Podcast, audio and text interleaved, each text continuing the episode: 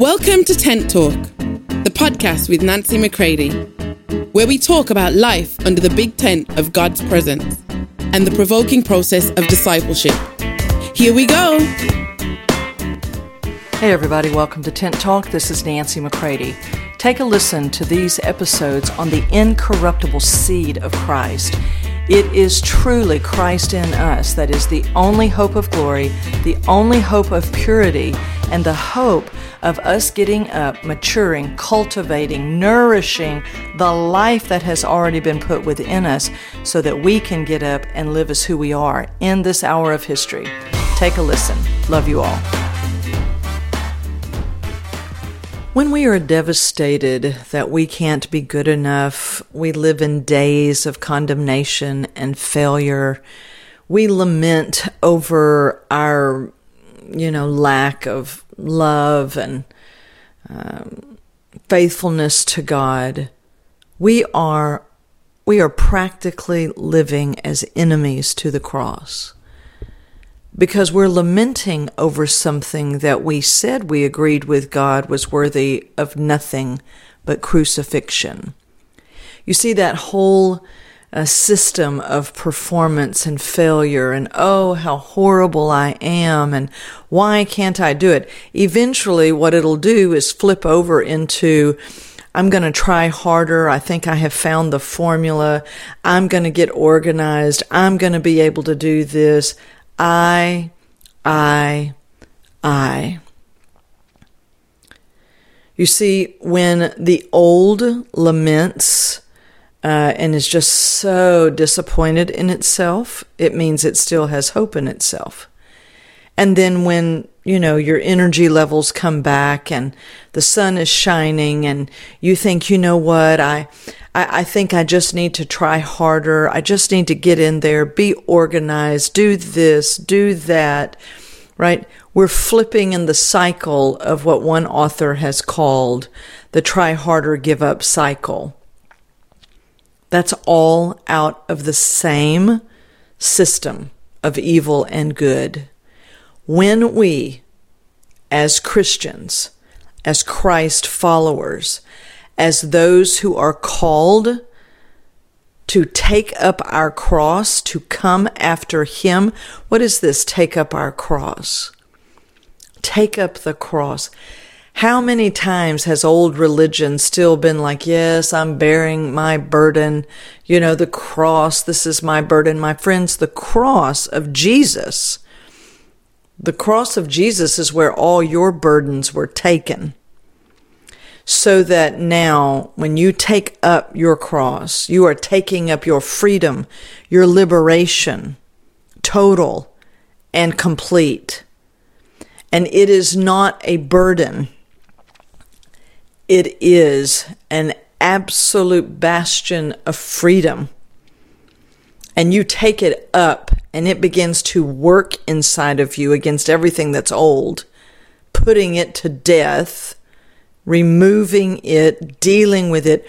And then it is also going to be literal life to you because the resurrection life that comes through the, the cross is the life of God Himself.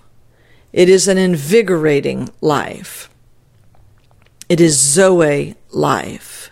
It is the only life you were ever meant to share in in bringing with it comes all the ability uh, and capacity uh, to live like your Father. You are called to be an expression of their life and an extension of their authority. They're the source of it all. Therefore, you will no longer moan and groan over the fact that you can't you will step through that portal of total deliverance as you share in his death. You then share in his life. You cannot skip the death part because it's death to all that is of Adam so that you can step into all that is of Christ.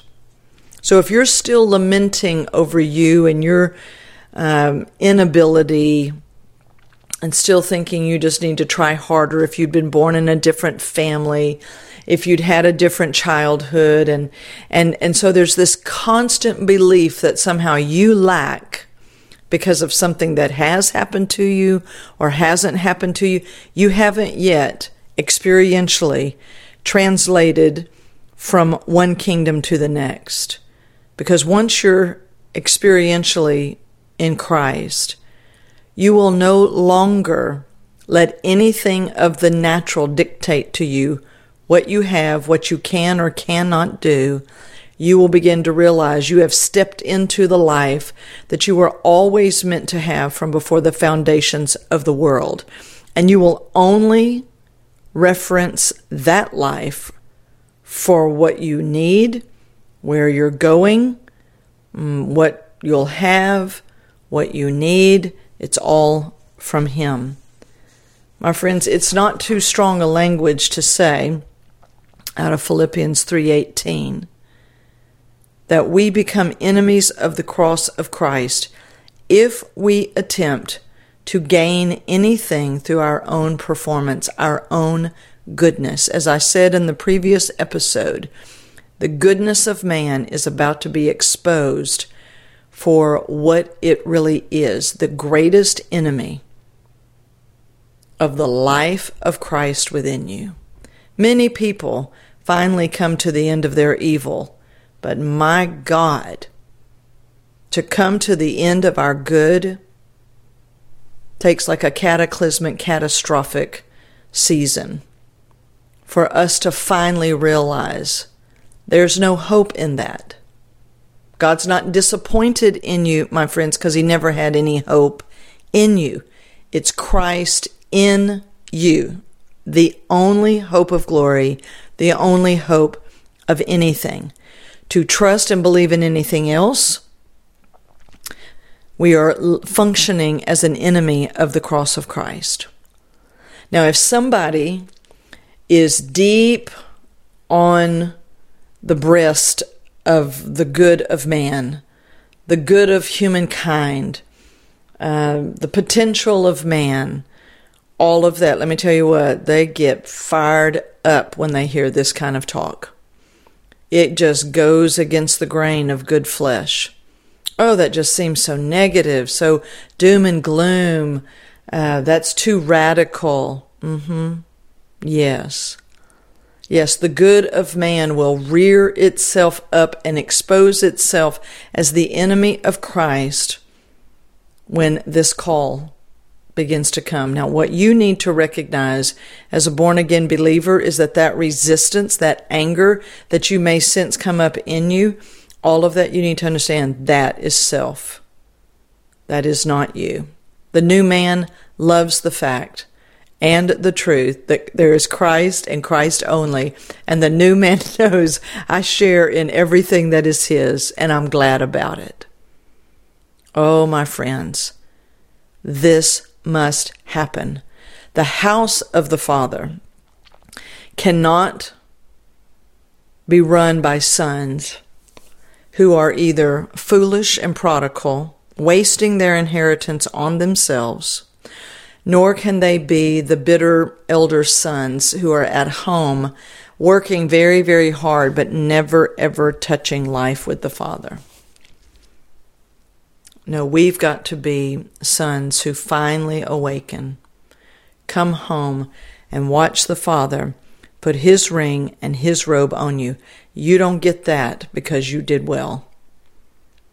That comes solely by the goodness of the Father through the finished work of the Son, imparted by the power and person of Holy Spirit. It's from them, by them, for them, with them, Father, Son, Holy Spirit. Philippians 3:18 For there are many of whom I have often told you and now tell you even with tears who walk and live as enemies of the cross of Christ the Anointed One. Only sons born of the incorruptible seed of Christ can live in this manner. This is our hope, total assurance is we are born of Him, born of the incorruptible seed that is Jesus Christ Himself.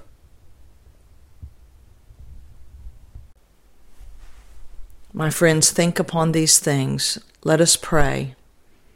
God is getting the sons in His house ready for Him, His plans, His way. I love you all. For more information on Nancy, please visit nancymccready.com or follow her on social media at nbmccready.